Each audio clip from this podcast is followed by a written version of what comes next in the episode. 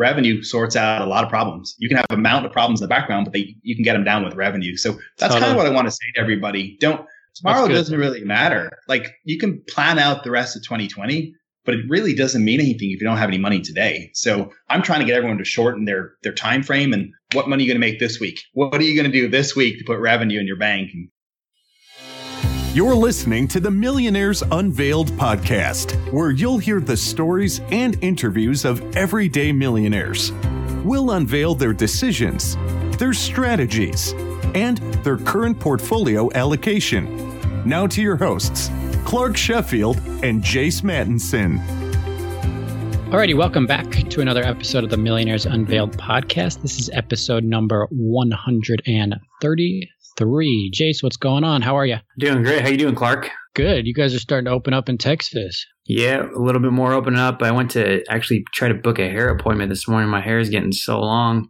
And uh, in fact, you know, it's funny that the I, am doing a couple interviews recently, and you know, we're we're doing these over FaceTime and whatnot for a little operation that we're opening up, and it's so funny. People are like, "Man, has anybody ever told you you look like Captain America?" Or Chris Evans. I swear, the only time it ever comes out is when my hair is like super long. People think that I look like Chris Evans. But anyway, I got on there to get a haircut this morning and literally they opened up at 8 a.m. I go to Sport Clips and, and the app was showing me that the wait was already over two hours, that it wasn't even, they weren't even taking oh. online bookings. And it's been like that all day long. So we're opening up, hair salons open up, nail salons open up today. Uh, next week, there'll be a few more things and uh, you know hopefully we can continue to curb the spread and and kind of get back to normal but i'm, I'm in the boat that i definitely need a haircut. You got to have your wife give you a haircut man. My wife gave me a haircut a week ago first haircut she's ever given. And i mean the question is will it be the last? Will there be a second? I, think, I, I think it's a yes. It, it was good. It yeah, was good that's good. for you she did a good I job. I don't know that my wife would uh would trust herself fine it's not about me. It's about her trusting herself with with scissors on the top and kind of trying to blend below and. Oh, she'll be she'll be good. Just clip it on the side, but you gotta yeah, just fade it. She'll be good. I'm gonna send her a text after this, tell her to do it, and save you a few bucks too. hey, I'm not. I read an article. She, she, doesn't want me to cut my hair. She wants me to keep growing it out. She likes it. She thinks I look better with it.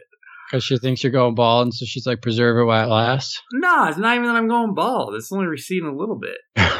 she just thinks I, I look better with longer hair. Yeah, I read about a couple who they didn't fire, uh, but they retired. I, I, don't know how much money they had. I think they were millionaires and, and living well off.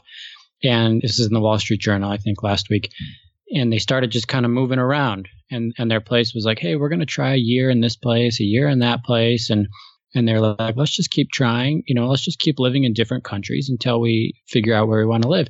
Anyway, they settled in Bali. They were like, Bali's the place for us, some town somewhere in Bali that they really liked. But anyway, this article was all about that and like retiring and then what they did and then where they were going to go from there and then how Corona has impacted. So it, it's pretty interesting, though, the traveling thing. You guys think you'll travel a lot after when you retire? Yeah, I mean, I think we will. It's hard to say there's a couple things that we've discussed, my wife and I, have kind of what we want to do because I don't want to I don't want to get to the point where I'm like 60, 65 and then just go haywire for 2 years, get totally burned out and then say we're done traveling right. in our 60s. So what we want to do and what we're, we've discussed and I know you and I've talked about this a little bit is was doing some sort of uh, you know 6 to 8 week move to destination during the summer, especially living in Texas. It's a nice time to kind of get away. It's a little bit hot here uh, you know, during the July, August months. So, so leaving, exploring, we'll probably stay domestic, not, not really move internationally, but once our kids get a little bit older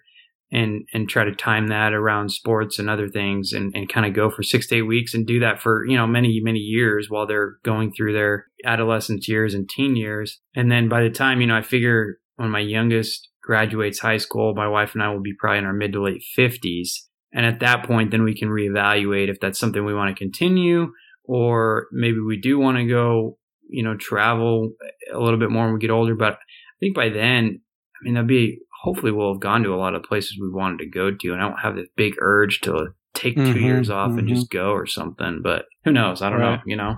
Yeah, staying what about y'all? term in one place.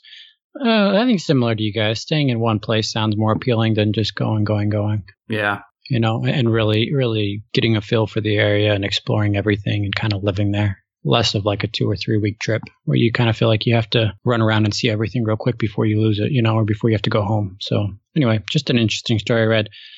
So just to to sum up, last week we had Sam from Financial Samurai. He retired from a career in finance uh, in, in 2012, and I think he worked for about 13 years. So he had a net worth of three million, about 80k in passive income when he retired. Now has about 250,000 or over 200 grand in passive income annually. He talks about living in a high cost of living area. He shares his investment allocation and experience in, uh, in investing in crowd-funded real estate, both some good and bad experiences. On today's show, we have Lee Kearney, He's a single family home investor. Really interesting discussion with him. He started before 2008 in the early 2000s and ended up losing everything in 2008 and 2009 and now he's he's since built it up and and is is in a good place now but he talks about kind of some of the mistakes he made including being over levered he talks about single family flips what's most important where to spend the money buying wholesale buying from auctions and some of the horror stories that he's had in in, in his real estate investing so really interesting story with lee We'd love to hear your financial story and have you on the show. So if you're a millionaire or close to becoming a millionaire, feel free to reach out to us. We'd love to have you on the show. Our email is millionairesunveiled at gmail.com. Also, if you're interested in some multifamily syndication investment opportunities, feel free to reach out. We feel like now is kind of a good time to buy, and, and there's a couple opportunities forthcoming. So, again, our email is millionairesunveiled at gmail.com. Feel free to reach out if you're interested, and we'll jump on a call. And most of those are for accredited investors. So thanks again for listening. We wish everybody the best. We wish you and your families safe and, and everything's going well though. So thanks for listening into the podcast. Hopefully we can be a little bright spot in your week. And without any further delay, please help me welcome Lee to the show. Alrighty, Lee, welcome to the show, everybody. Today we have Lee Kearney. Lee, thanks for joining us. Really appreciate it. Tell us a little bit about yourself. Sure. I've been doing real estate about 16 years. Um, bought and sold over 7,500 homes done over half a billion in real estate and have done everything from wholesaling all the way from assignments to buying and then wholesaling, rehabbing, buying notes, buying at the foreclosure auctions, buying at online auctions, buying from the MLS, just on, bo- on foreclosing on people. I've really, I've done all aspects of real estate. So I've learned a lot over the last 16 years. I learned a lot of what not to do as well as what to do. And experience at times like this, you know, at the time we're recording this, there's there's a lot going on. So I, I really try to lean on my experience and look at okay, when the market became choppy and uncertain last cycle, what did I do? And I'm trying to go back to things that I know work instead of trying to reinvent the wheel. Awesome, awesome. So just so everybody knows here, we're recording this uh, May 8th, so we'll probably uh, release it shortly, but right in the middle of all this COVID 19 stuff. So let me just jump back with you, Lee, for your story. So 7,500 homes, you know, buying, wholesaling, rehabbing, auctions, foreclosures, all this stuff. How did this start? Where, where, how old were you? When did this kind of first start? Where did you get the idea that this is what you wanted to do? I fell into it. And what's funny, my father, I remember he told me in my teenage years, you can make all the plans in the world. You're, you're going to end up falling into something. And I remember him, that's the way he described it to me. It's just, it's not usually what you planned. You just end up going a certain direction. So my direction started in 2003. I was actually working back in Ireland. Um, I'd gone to college in the States, moved back in 2002 back to Ireland. I thought I was going to live there. Worked for my father, industrial sales. I think I had a 30 grand plus commission job. Um, this is in euros. Bought a condo. Was real happy with myself. It was a penthouse. Thought I was amazing. You know, mid 20s. And sure enough, I got broken into. So I felt unsafe in my own home, put it right in the market. And the strange part is I listed, I think 30, 40,000 more than that. I got my asking price. And so within about three to four months of purchasing a property I didn't want and putting it right back in the market, I made money. So that really got the screws turning in my head. I'm looking at a transaction, I'm uh, looking at a free place that I lived. I'm looking at more money than my paycheck and I'm trying to figure out the world at this point. I'm like, this money was just too easy. And so I was bit by the bug right there and then. And I decided I wanted to do real estate. And at the time, I was going back to college to finish my master's. So I thought it'd be a great way because I couldn't have a, a job in the States, but there was nothing preventing me from buying properties. So I decided I would buy a property and that's how I'd make income while I was in college. So I found a guy at church who did real estate. And I've been big on this. I always ask people questions. And even at this stage, I never pretend like I'm the smartest guy in the room. And, you know, sometimes I may be referred to at that, but I found that I can always pick up a, a nugget from another operator. So found a guy who did rehab. He rehabbed homes, and I said, "How can I help you?" And he said, "Well, you can, you know, we can pick up supplies. I'll show you my rehabs." And he was real nice. He took me around his jobs, and I got a real good understanding of what he bought, why he bought it, how much money he put into it, what he fixed up, what he didn't fix up. And for those people who are listening, rehabbing is about choices. I see so many people gutting every single house and putting everything new. Anyone can do that, by the way. If you hire a contractor, you don't need to be a master rehabber. You can just hire a GC saying gut the house and put it back together. But the, the rehab professional understands it's about putting the least amount of money for the most amount of profit. That's the business we're in. It's not providing the nicest house on the block every single time because sometimes the market doesn't warrant that. You can have a Rolls Royce sitting in a neighborhood of Fords. Doesn't make sense because now there's a ceiling in that neighborhood and you've just over improved the property. So I, I was really happy to get that lesson in rehabbing because it was drilled into my head. Do this, don't do this, curb appeal, things that you wouldn't know unless someone taught you this skill set. So I took his model and I hired an agent and it took me about three months. So I'd go to school during the day. I was driving properties in the afternoon. Finally found a probate. He told me to buy a probate. I didn't even know what a probate was, by the way. So found out that someone had died and that's why the state was liquidating it. So we bought the property around 130, decided to move into it and save more money. Didn't have to pay for my college dorm. Ends up, you know, that was a disastrous idea because I was moving room to room as, as, a, as I was rehabbing, but stumbled through the project, did exactly what I was told, put the signs out like I was told on a Saturday morning early. And sure enough, 50 cars pulled up. I remember the buyer, Jose Chalet, said, I want to buy the house. I put it under contract. Even up the day of closing, he found out someone had died because there was a disclosure in California. We have to disclose someone died.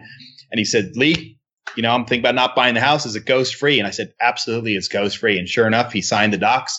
And that, that deal is posted outside my office because that was the first deal where I bought, added value, sold, and made a profit. And that sits right outside my office as a reminder of where I started in real estate. Did the same thing again, but moved back to Florida. Then I tried to remotely rehab. Don't do that. Hired a friend to do the job. Don't do that. And somehow stumbled through that project. And so now I'm back in Tampa in 2005. Asked a bunch of questions, found out foreclosure auctions is where the real money was. So sure enough, showed up at the auction, realized it was a bunch of poker players mixed, mixed with used car salespeople all in one room. I mean, it was a crazy dynamic. There was numbers being auctioned, people hands were flying, people were getting dirty looks, uh, stuff was getting sold, money was changing hands with the clerk. And so this this was wild. So I actually showed up literally for two weeks straight and tried to figure out what the heck is going on here. So a lady came up to me and goes, I've seen you come here. You want to buy my book? I'm like, sure. Well, what's your book? She goes, well, we turn the case numbers into addresses and we give you all the details and the foreclosure. So I was like, heck yeah. So got the book. Now I had a game plan. I'd go drive the properties in the morning and then bid in the afternoon. And within a few months, I became a formidable player there at the auction because I'd show up in old clothes, sit at the back, and just when my property came up, you know, I was all over it. And so people didn't know quite what to make of me. You transfer, if you uh, go forward to 2006, I was one of the biggest buyers at the auction. So it was amazing how the tables turned on that. And so I was rehabbing and buying and selling a couple rentals. I was doing great business. I woke up in 2007 because I wasn't looking at the market. I didn't understand that markets go up and markets go down, especially in places like Florida. I found myself rehabbing into a downward market. So fast forward to third quarter, got got off my honeymoon. I told my wife at the time, I said, "We're done. Like we're we're broke." So we ended up stumbling through 2008 with essentially no money, trying to mitigate debt and figure out what we are going to do and then start wholesaling. I learned a big lesson, a huge lesson back then in 2008. There's always money in real estate was lesson number one. But more importantly, you got to be on the right side of the trade. And I was on the wrong side of the trade. Wholesalers were making 10, 20 grand on my purchases that I was losing money on. They had transferred the entire risk of that transaction onto me. And I said, if things are going to be bad like this, I need to wholesale. I need to collect my money. I need to take risk off the table. I need to transfer that risk to the buyer and I can stack cash. And that's a lot of where, where I got myself out of the hole. Because in 2008, 2009, when my friends were filing bankruptcy, I was able to survive because I was able to generate a lot of income to offset the losses. And so I was super proud of that strategy. And even today, as we look around what's going on, we're focused on how can I make money right now? How can I bring in money today? How can I get revenue in today? How can I not get as much risk? How can I limit risk? You know, doing shorter projects is an easy way. You get into a development project today, you're projecting that the market's going to be stable in 2021, a year from now. And I don't believe that to be true. So everything we do is shorter revenue cycles, quicker rehabs, more wholesale, more conservative underwriting, and we're a big, big focus on week to week revenue. Okay, wow, awesome. So was it is it fair to say that at all initially was it was it the snowball method that started it? Meaning when you purchased that first home, was that just the money you had saved up and then you made Correct. money and then you bought a couple yes. more and then you made more and then you went well, to the auctions and kept going? So it was a combination of lines of credit from Bank of America as soon as I got title, because this is back when the money was flowing in 2005. Me bootstrap, bootstrapping credit cards. My initial purchases at the auction were purchased with cash advances on my credit card. I would literally buy something for 100,000, go to the bank. This was no joke. I'd throw down three, four, five credit cards, get a hundred thousand in cash and go buy the property and fund it. Wow. I mean, now that might sound crazy, but let me give you some perspective on that. Hard money lenders at the time were charging 15 and 2, 15 and 4, 15 and 5. That's 15% annualized interest plus 2 to 5 points. The credit card companies would give me 3% cash advance fee and 0% interest for 6 months. So I was literally financing houses on a credit card for 3% total. It was a great deal. It was like literally a great deal. And then Bank of America said, as soon as you get title, we'll give you a minimum of 100,000 on every property. So I'd be into the property for 50 on a credit card. 10 days later, as soon as I got title, I'd cash out for 100. And so that, yeah, when you talk about the snowball effect, the money was flowing and that allowed me to scale quickly. But where I went wrong was not doing that because I bought great properties at great prices. It was doing ca- negative cash flowing rentals and rehabbing into a downward market. That's the two things that took me down. I could not support the cash flow on the negative cash flowing uh, rentals, and I could not support bringing cash to closing because I was selling stuff at a loss. I, if I'd flipped to wholesaling a year previous, I would have been a blip on the radar. And I really, really regret doing that. And I really regret not understanding the true cost of a rental and not building it, making sure that finance wasn't 80% of my payment. So in simple terms, I would have an eight or nine hundred dollar payment on an eleven hundred dollar rental. That means repairs, maintenance, vacancy, and anything else that goes wrong with the rental all have to come out of two hundred dollars. And for people who have who've managed properties for many years, you know is just not possible. Just not possible. Right. So where were you? I know you mentioned it a little bit, 2007 through 9. Where were you when that all started and and how many properties did you own, let's say, and where did it end up afterwards? Did you lose properties? I lost everything. Zero. I even lost my primary residence. I lost everything. I had no home, no properties. So I purely switched to wholesaling and essentially owned nothing. How many? How that. many did you own? How many did you own? How many? I owned about down? a dozen rentals, and I had flipped several dozen properties in 2007, uh, maybe 40 or 50, and they were all sold at a loss. So any cash I had made got lost. And then the rental, the equity I'd left in the rentals, once I did a short sale, was wiped out too. And 2009, as a result of wholesaling, I was able to buy my new primary residence, but it was like $80,000. It wasn't a lot of money because that's about all I could afford. Wow. And so it's fair to say you've done this twice, then built this up. Uh, yes. I, I have seen this cycle where I built it up, lost it, built it back up. This time we're not going to lose it because we're prepared we know what to do when things get tough. Awesome. So, so I want to take tons of directions we can go here. So that's why I'm kind of thinking where we go. So, wholesaling, how does somebody get into that? It's the easiest way to get into real estate. You basically look at what buyers are buying. So, you want to look at the investors. If you're purely wholesaling and selling to a cash buyer, you want to understand what cash buyers are buying. So, you can do that through the MLS.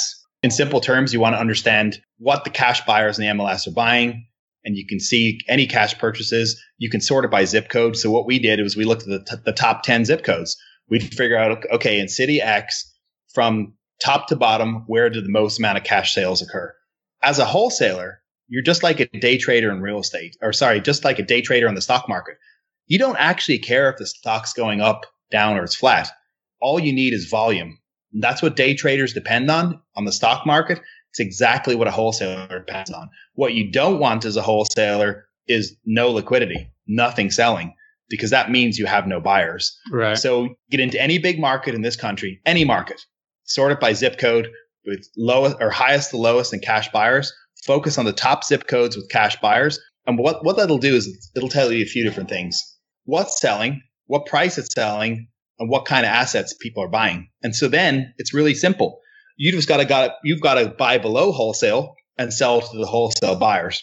So then the obvious question is, well, why, why aren't they doing what you're doing? They're lazy. That's the simple, straightforward answer. There's there's probably 10 other answers I could give, but the simplest answer is that buyers that buy off the MLS or buyers that buy from wholesalers, they just they need the asset. And if they get it at their price, they don't mind you making money. They'd rather have the deals handed to them than do the marketing that we're doing. Right. So to, to acquire the deals, you've got to look for distressed sellers with equity and you've got to contact them. Now with today's technology, you can call them, you can text them where legal, you can you can leave them ringless voicemails if that's legal. Depends. You got to, that's a moving target. So you got to make sure that you're reaching out to people in a way that's legally appropriate. In other cases, you can send them a postcard or a letter. There's so many different ways, but you just got to get in contact with these people. Our ideal seller is two things. One, they have to sell. So we only focus on people that have some sort of distress, a divorce, death, out of state, um, in foreclosure you know, so we want distance as well as a distress. And I should have mentioned that. We want two main things. We want distance and distress. And then we already sort of list by people that can sell, which is equity. So assuming you have equity, we want you detached from the property, whether it's geographically or emotionally. And we want some sort of distress having to move the process along. Maybe it's a foreclosure auction. Maybe it's a tax deed. Maybe it's a code enforcement issue. But I need some sort of an issue in the background and so that way it's like the carrot and the stick. We're saying, hey, we can buy your house, but we know in the background that there's a stick, there's there's a, a distress that's forcing this sale. And that's where we get the majority of our good deals. And the more distress and the more distant someone is from the property, that's typically where we get our highest equity deals. But how do you find them? Is it is it is it reaching out to them directly? Is it these auctions? What what's the best way? That's a is great it- question uh, it was the auction several years ago, but now as the institutional inventory has dried up, it's actually sellers direct. So we pull lists, we contact them with our openers in the Philippines. As soon as we get a hot lead, we transfer it to our closer in the States and we actually buy homes over the phone. Wow. Wow, that's pretty amazing. So people can get into it. I mean, it's probably a little bit of time to learn and, and know where to go and what to do first, but it's possible, huh?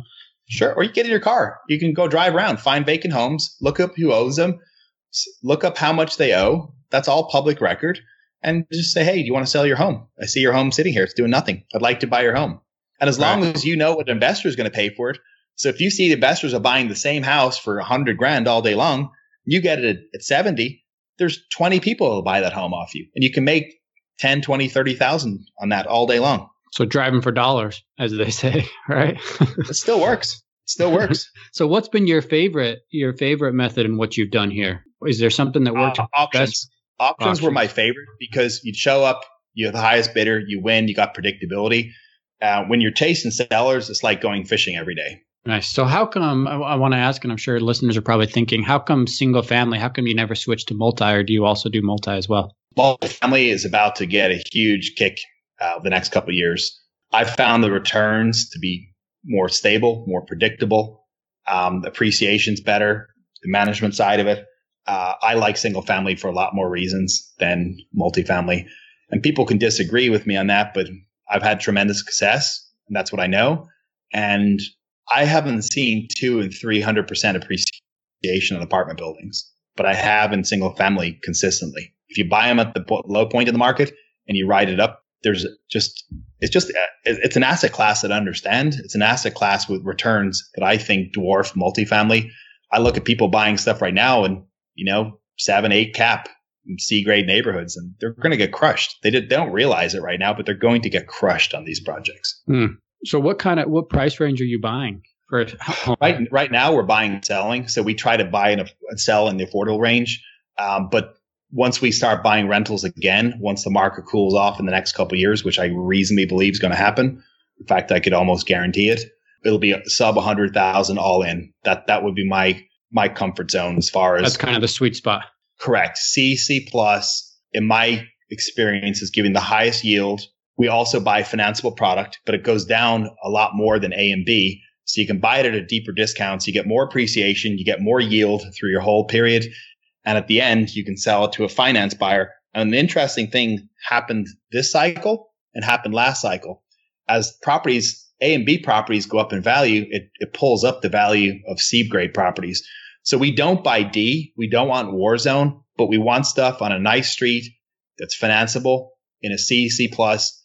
And that stuff really climbs up at the end of a market cycle because the A and B properties have appreciated so much. So I've, I've found it checks all the boxes for me, the stuff that I want to own. And it's been the most profitable area of real estate for us. We made the most amount of money by buying rentals at the bottom and selling them at the top and holding them because it's, it's tax write-offs along the way. It's equity when we sell out. We, we realize that appreciation and tremendous cash flow along the way. So you, you talked about in 2007 to 2009 you were over leveraged, right? Correct. What what are you guys at now? What percent? What do you try and hit? I, I have less than 10 rentals, so it's it's probably 60, 70 percent. That's it.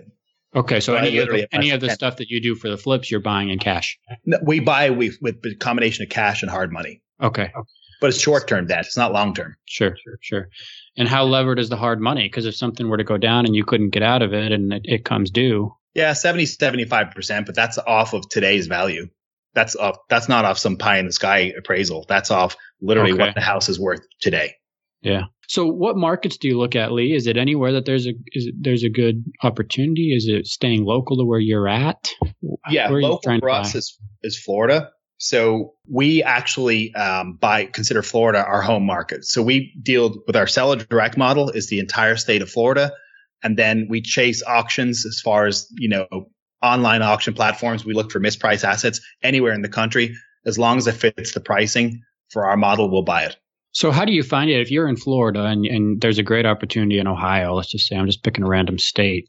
Is is do you have people out there that are looking? Are you searching the MLS or is it? Yes, I got boots on the ground in certain markets, um, which is local operating partners, and then on top of that, we bid on online auctions that we can bid from Tampa, Florida. Okay, awesome. And what what's the best online website you use for that? Depends what you're looking for. You've got, you know, Hudson Marshall, auction.com, Xome, probably top three. Okay. And actually, auction.com, Xome, and Hudson Marshall, probably in that order, would be the biggest to the smallest. And do you always look at the property or have somebody look at the property before you buy it, or are you taking chances on properties you haven't seen in person? No, we always will will look at those and we'll hire an agent to get us a BPO and we, we give them the listing on the other side too. And we tie them into the rehab too. So we make, we use their resources for rehabbing. So we try to tie in local agents throughout the deal. Okay. So one of the things you mentioned at the beginning, Lee, is knowing where to spend the money when you're rehabbing something, right? That you don't necessarily need to be yep. the nicest house in the neighborhood. Where's the value? Obviously the kitchen, sure. right? Where else? Actually, I'm going to wind it back a little bit. You got to do the have to items first, and then you do the want to items. So the have to items are items that are needed to get financing. So if you're trying to maximize value, your intention is to sell to a finance buyer. So the roof's got to have five or more years left on it. Um, the AC can't be at the end of its useful life. So you got roof, AC, electrical has to be up to a certain standard, and they're getting really strict on that. Same thing with the plumbing. So before you do anything else, you want to look at your roof, your AC, your plumbing, or electrical, which are typically four point items too, which is needed for a buyer to get insurance.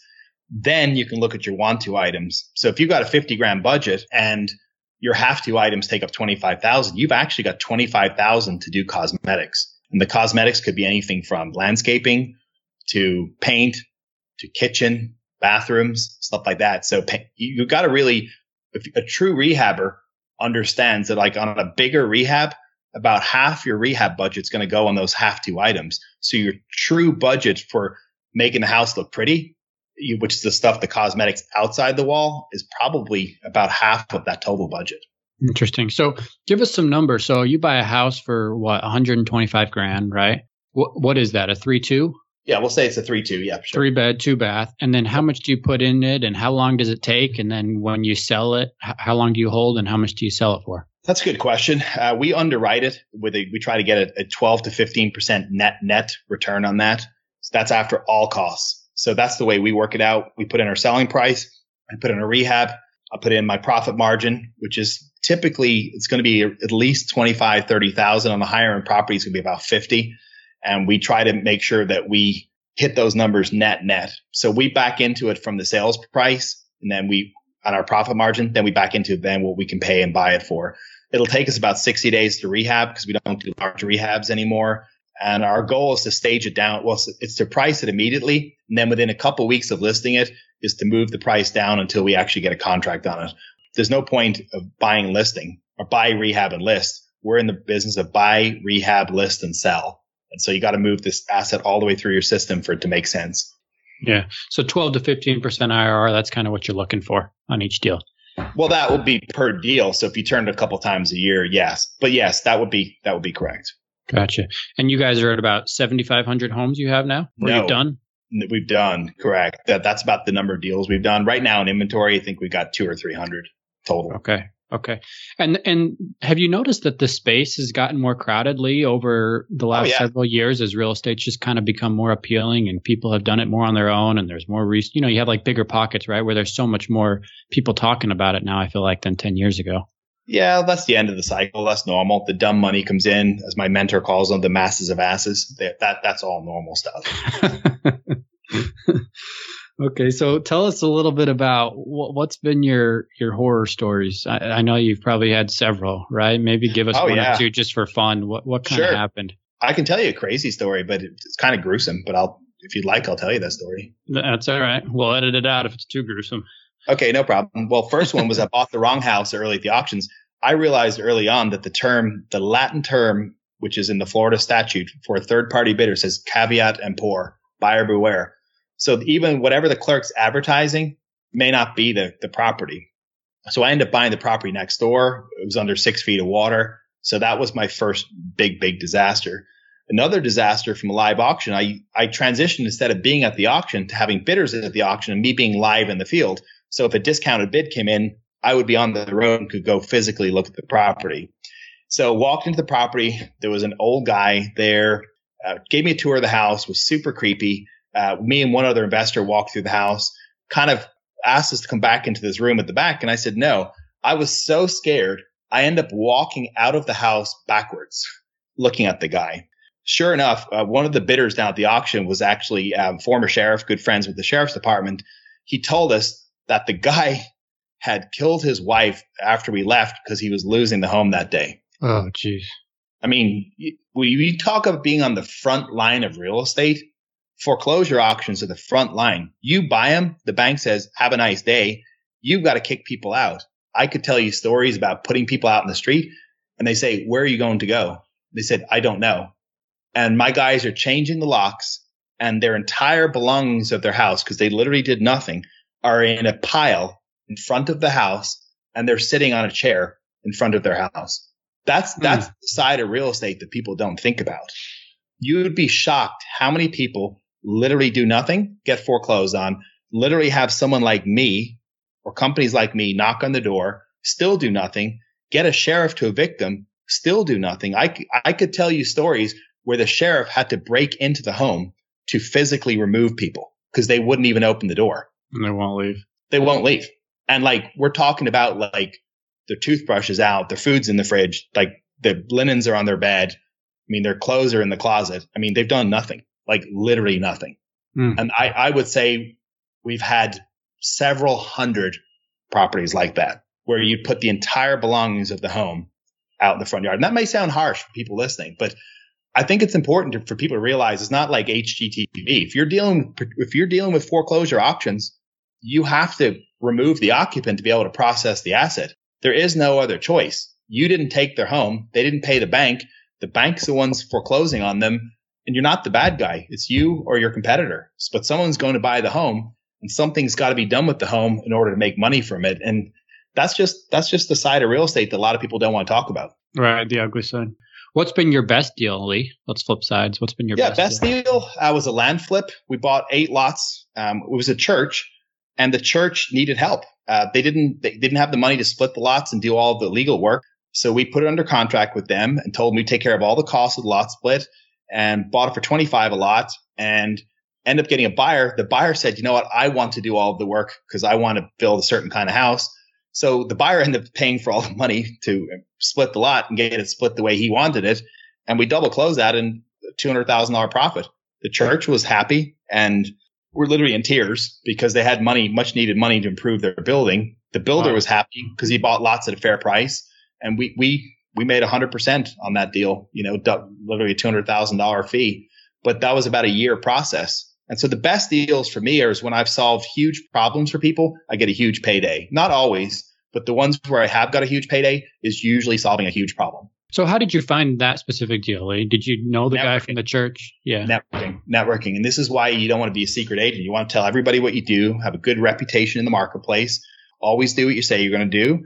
And then you'll have people. You'll it'll be word of mouth. Right. So let's let's talk about that. How have you done that? Is it joining networking groups? Is it being active online? Is it reaching out to people? Is it having always mentors? closing on deals? Dealing with agents. I deal with a lot of real estate agents. Always close on deals and make sure that we um, are consistent. I forgot to tell you, I didn't mention it because I mentioned a couple times, but yeah, I actually was one of the early people here in Tampa. I got COVID nineteen, almost died about six. Oh wow! Did you yeah. really?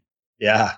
Yeah. And you were what on an incubator and uh no, they were about to put me on a ventilator. I was on a lot of oxygen. They said if I didn't turn around, they were going to put me on a ventilator and intubate me the next day. So, but that's basically a death sentence. So I yelled at them all day Saturday when they told me that to give me hydroxychloroquine. They finally did. And that's when I turned the corner. But I was literally dying on Because you were like, let me just try something, whatever. Well, yeah. My friend was telling me, goes, you need this drug. And the doctor's like, well, I don't know. And I said, no, I need it. So they finally gave it to me. They're a lot more educated now um, here in May, but this was early March. So yeah, it was mid March. So that was a rough time.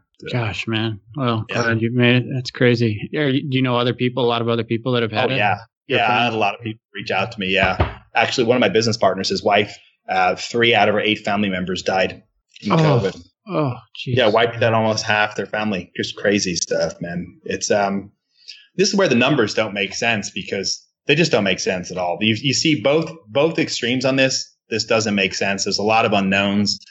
You know, people are telling you masks, no masks. You know, hundreds of thousands of people are dead, twenty thousand people are dead. I mean, it's. I know you I'm don't know what to believe. You, you, don't know. I, I really don't. I don't. And everyone's got a new conspiracy theory every week. So I'm trying to ignore the noise. The, the, the things I can control are things that are happening in the future and things that are that are within my sphere. But things I can control and things that have happened previous, I don't worry about anymore. just I try to focus on my little bubble and move it forward. So what are you guys doing? Do you feel like it's a good opportunity right now, or do you still think things are overpriced and that it's Day everything's going to get hit harder? Yeah, we're just buying and selling. We're not holding anything. Okay. Okay. Yeah, I think it's a. I think prices here in Tampa, Florida, are going to take a nosedive. Right, real estate wise, you're saying. Yep. Yeah. Yep. I mean, half the businesses are closed. Half the restaurants, I could walk you around downtown Tampa. Half the restaurants will never reopen ever. Like they're yeah. done. Like they're chained, boarded up. Like they're done. I mean, I'm in New York, and it's like oh, it's crazy. Streets are completely empty. Everything's yeah. closed. I mean, uh, yeah. Now New York wild. is so dense. It's so dense, and so many people live in Manhattan. Like it'll yeah. come back because it has to. Because people need to eat. People need services. Like it's just there's that much populace here in Tampa, not that many people live downtown. It was a destination. It's it's a ghost town. Well, I still think a lot of the businesses will close, and then I mean, people will start new ones in the same spaces. Correct. You know, right? But I, I still think a lot of them are going to go out, and then it's just going to who's have the money to start one, who has yeah. the money to put in the new deli, right? Yeah, here in Tampa, I think it'll be a low point where a lot of stuff's going to close and not open. And the city's going to have to incentivize people to come back downtown. Yeah. Do you invest in the markets at all? Not, not at all. I think I'm maybe total, like literally total, total, maybe a couple hundred grand in the market. Gotcha. Yeah, I just I'm scared to death of it. Yeah. So Lee, tell us a little bit about where to find you and kind of what you're offering and where people can learn more about what you guys are doing. Sure. Yeah, we have a real estate uh, education platform called realadvisors.com. That's realadvisors.com. And then if you want to reach out to me personally, social media at, at real Lee Kearney on IG. Okay, awesome. So Lee, really appreciate it. Thanks for coming on. Really good stuff. Everybody check out his his website and some of the information. Appreciate you coming on and being so candid with the responses. I think everybody's learned a lot. So thanks again, Lee. You're very welcome. Thank you. Thanks for listening to the Millionaires Unveiled podcast with Clark Sheffield and Chase Mattinson. For more stories, investment opportunities, and information, check out our website at millionairesunveiled.com. See you next time when you'll hear from another everyday millionaire.